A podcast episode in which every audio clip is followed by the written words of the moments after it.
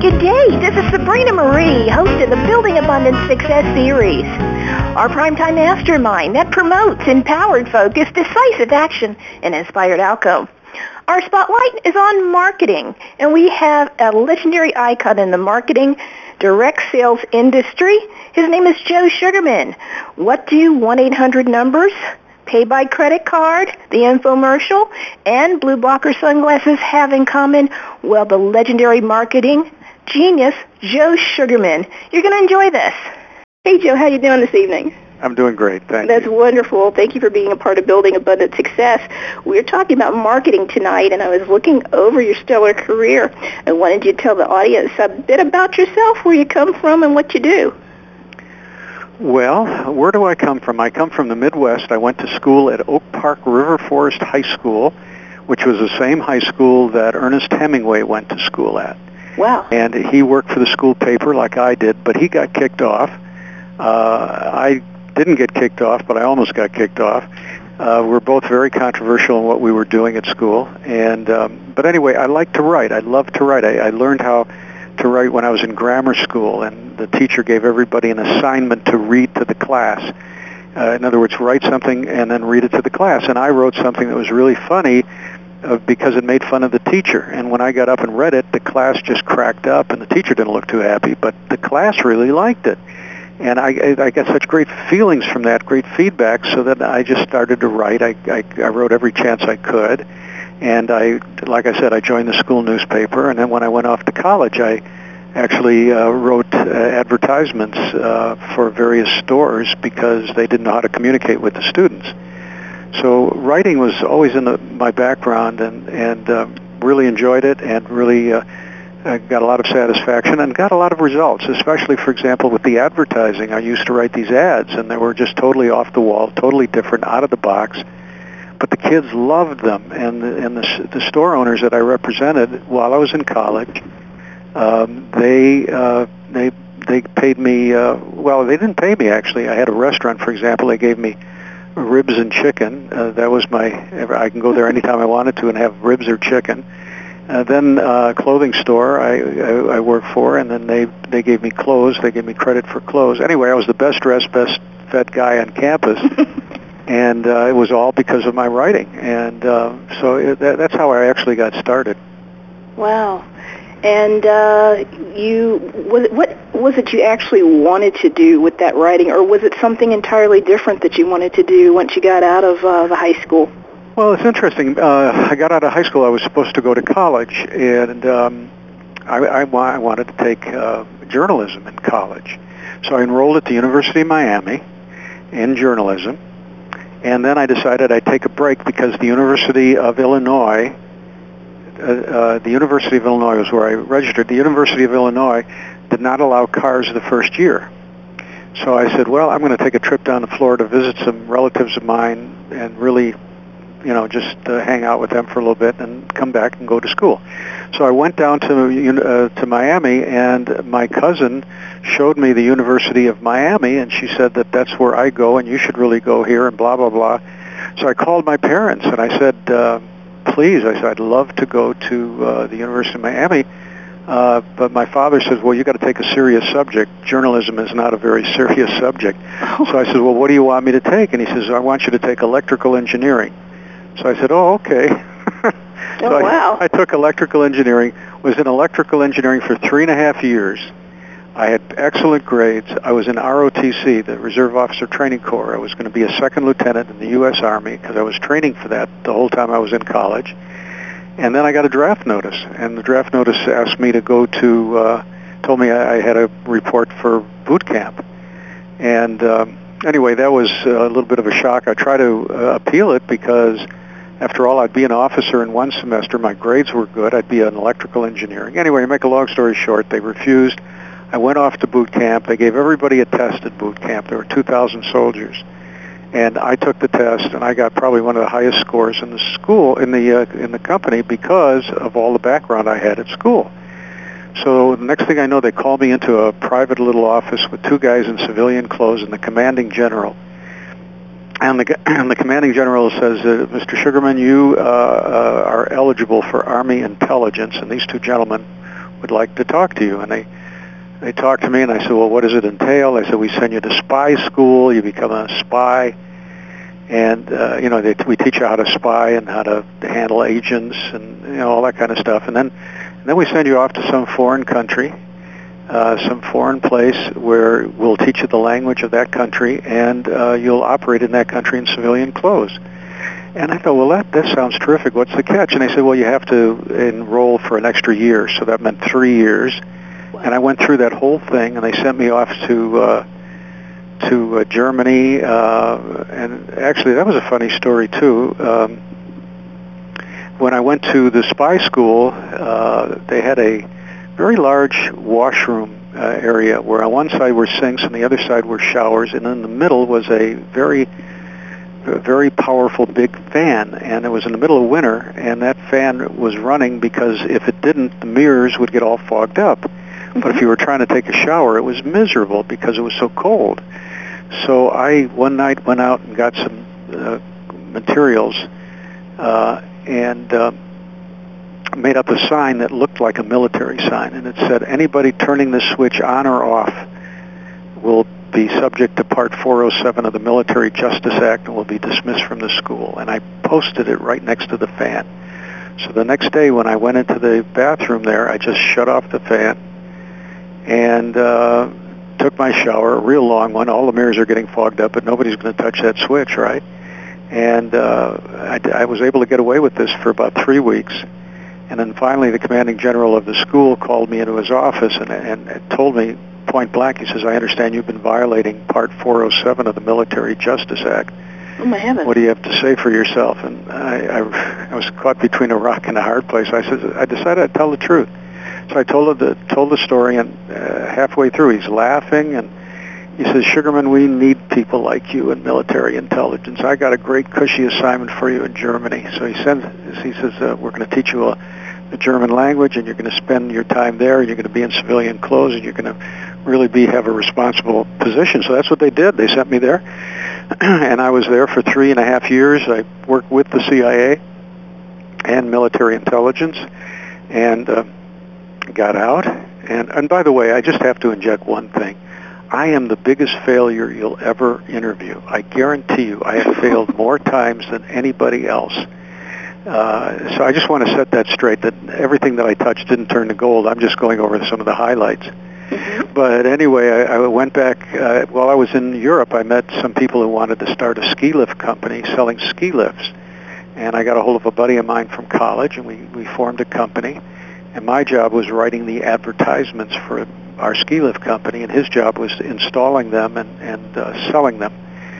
So we worked together, and the ski resorts were so impressed with our advertising, they asked me to write ads for them, mm-hmm. which I did. And then I did a lot of, poli- I was in Chicago, I did a lot of political accounts as well. I did the gubernatorial race, the Senate, uh, the, the uh, uh, state's attorney's race. I did uh, very, and I did very well, by the way. I got like 85% of my candidates won, and I was getting a great reputation. However, that was Chicago politics, and about half those people went to jail. But you know, that's that was my fault. But anyway, so um, did that for a while, and then one day I'm reading Business Week, the magazine, and I read in there that they're coming out with a pocket calculator with an integrated circuit from Texas Instruments manufactured by a company called Bowmar using the Craig Corporation name on the on the model. That would be the brand. Mm-hmm. And I I was really interested in that. It sounded like a great gadget, and I love gadgets. And I figured, you know, I could sell that because when I had my ad agency, I had um, one of my accounts was in electronics, and so I actually tore out that article and brought it to him and said, "Hey, this would be a great, great product." And he said, "Who'd pay two hundred and forty dollars? That's what it cost at the time." For something that added, subtracted, multiplied, and divided. That's ridiculous. So I said, well, you know, and he said, oh, and then he said, well, why don't you do it yourself? And I said, you know, I might. So I went back, got a hold of a bunch of friends of mine, family, relatives, everybody, and I raised $12,000.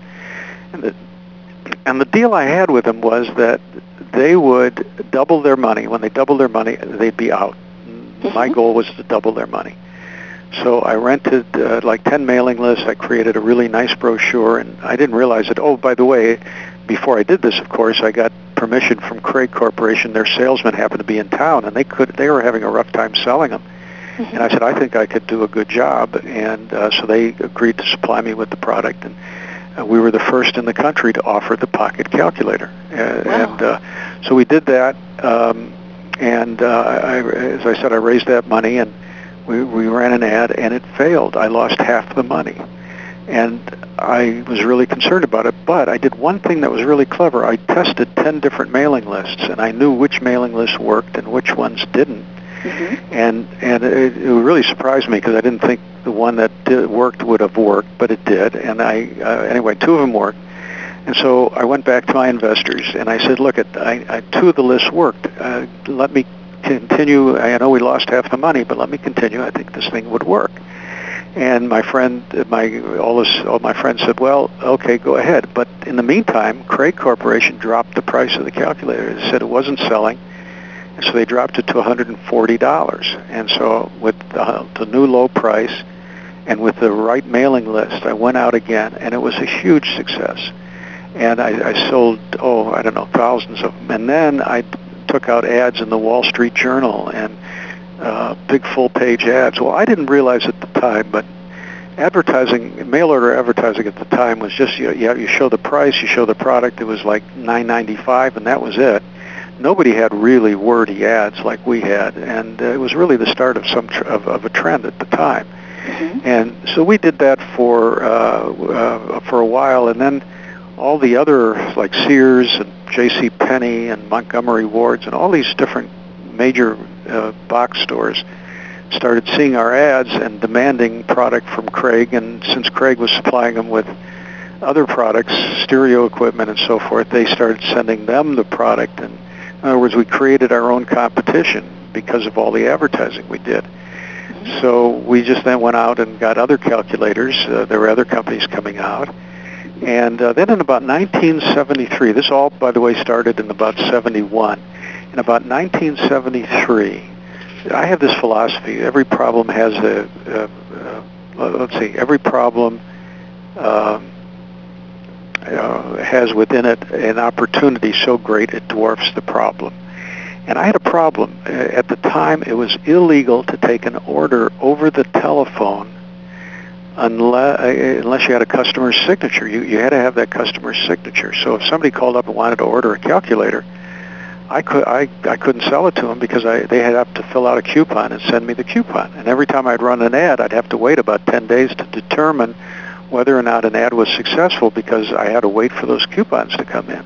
Mm-hmm. Well, I would get occasionally calls from people who would uh, say to me, "Oh, Joe, I need the calculator in a few days. I can't wait. I can't wait to send you an order form. Please send it to me. Just sign my name." So I would do that, and I did this for like six months, and it was totally illegal, but I did it but I never got into any pr- trouble. Nobody ever tried to rip me off. And I said, well, this is this. Maybe I could expand this. This sounds like it might work if you know toll-free numbers had just come out. So I, I called Bell Systems and I got a whole bunch of toll-free numbers. And then I called. Uh, I, I hired some operators.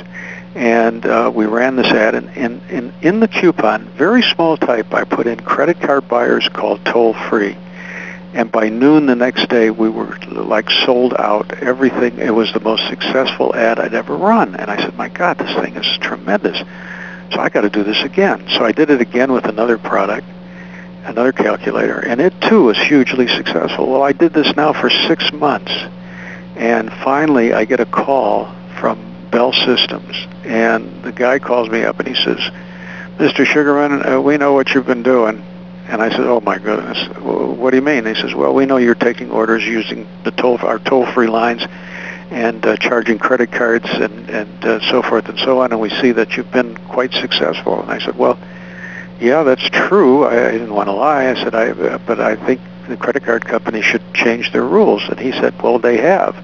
As a result of your success, we got together with them and they've changed the rules. You can now take credit card orders over the phone legally and we just want to take your story and how successful you are and run a big ad in the Wall Street Journal. So that that's what they did. They ran this big ad, and they were talk, you know, talking about how successful we were, and and um, and that started the trend of toll-free numbers. And pretty soon, uh, catalogs started to succeed beyond their previous success because now it was a lot easier for people to order. And then call centers opened up and fulfillment houses opened up. So it created a whole new industry. And it kind of followed my philosophy. If you, if you want to be successful, you follow the rules and you, you learn the rules, I should say, and you follow them one by one. But if you want to be super successful, you learn all the rules and you break them one by one. And so my life has been breaking the rules or doing things out of the box or doing things different or doing things that make sense, that are practical, that, that really should be done. Um, so anyway, that, that was the um, that was the start of uh, the toll-free number. Now that was 1973. Wow. And and uh, we were we were running our full-page ads with toll-free numbers nationwide and then uh, I heard that uh, the government had passed regulations allowing infomercials, and so we created one for a, for a product that I had uh, tested and that had worked really well. That was designed for NASA. Those were the BluBlocker sunglasses, and they were designed for NASA for the space program. And uh, the company was making them when it was going out of business. What year was this? This was 1986. Okay. And uh, so the company was going out of business, and uh, they they uh, the, the the guy that represented them told me you shouldn't even bother with them, and but I tried the sunglasses on, and I was really impressed. Everything seemed sharper, clearer. And uh, not only that, I wasn't squinting. It was. I said, "This, these things are amazing." And he, he explained they were, they were made for the space program because the astronauts really have a lot of problem with light and, and ultraviolet radiation and even blue light. And so these sunglasses also block blue light, and that was really important. And blue light is? Blue light is uh, when you see, well, when you see the various colors. If you see blue, you're seeing blue light. Okay. Uh, and uh, uh, we only see in a few colors. One of them's blue, one of them's red. I think there's right. yellow Mm-hmm. and our brain mixes them all together. So if you block the blue light, that part of the spectrum. By the way, blue light is right next to ultraviolet light on the spectrum. Mm-hmm. So it stands to reason that uh, some of that spillover would affect people. Well, they've proven that blue light is bad for eyesight and it causes a number of diseases, mm-hmm. including macular degeneration and retinitis pigmentosa and a few others. And uh, so it's it's not a uh, it, you want to be able to block blue light, and of course it prevents squinting and it uh, things appear sharper and clearer. So all of those advantages. So I I didn't think much of it because the company was going out of business and it was made for NASA, and the, the sunglasses were selling for a fortune. So I went back to my uh, office in Chicago, and um, we were doing a eight-page insert for United Airlines, and one of the products in the insert uh, fell off, fell through because the company went bankrupt. Mm. So I had to come up with an ad within two days. I, I could source the product; I had a couple months, but I had to come up with an ad within two days. So uh, what I did was I um, I called up my friend. I said, "Please send me a pair of that, those sunglasses. I'll figure out a, a place and a way to make them." I just got to get it into this catalog. So he sent me the pair. Within a couple of days, I had an ad already completed, and I ran it in the uh, airline magazines, and uh, especially United. And it was such a success, I couldn't believe it. It was the most successful product I'd ever sold. Mm-hmm. So I took that product, and uh, I uh, nationally advertised it in all the magazines I can get my hands on. And then shortly after that, uh, the government uh, decided they were gonna, would allow half-hour commercials, and uh, I had done so well with the print campaign. Uh, in the mail order ads, I sold uh, like 100,000, 100,000 pair, and uh, I did very well. Uh, however, when I started using infomercials to sell a product, and everybody thought I was crazy. How could you sell a pair of sunglasses, uh, you know, for a half hour? Uh, well, we st- we did that, and we sold it. We were selling a hundred thousand pair a month, not not just over six, not over six or eight months, but over a month. Mm-hmm. And so, boy, that, and then we built it up to like we were selling three hundred thousand pair a month. We were selling them all over the world, and today we we've sold about oh, 20 million pair. And believe it or not, it's our 25th anniversary. This is the anniversary of uh, this year is the anniversary of our BluBlocker sunglasses. That was 86 until now. Awesome. 25 years.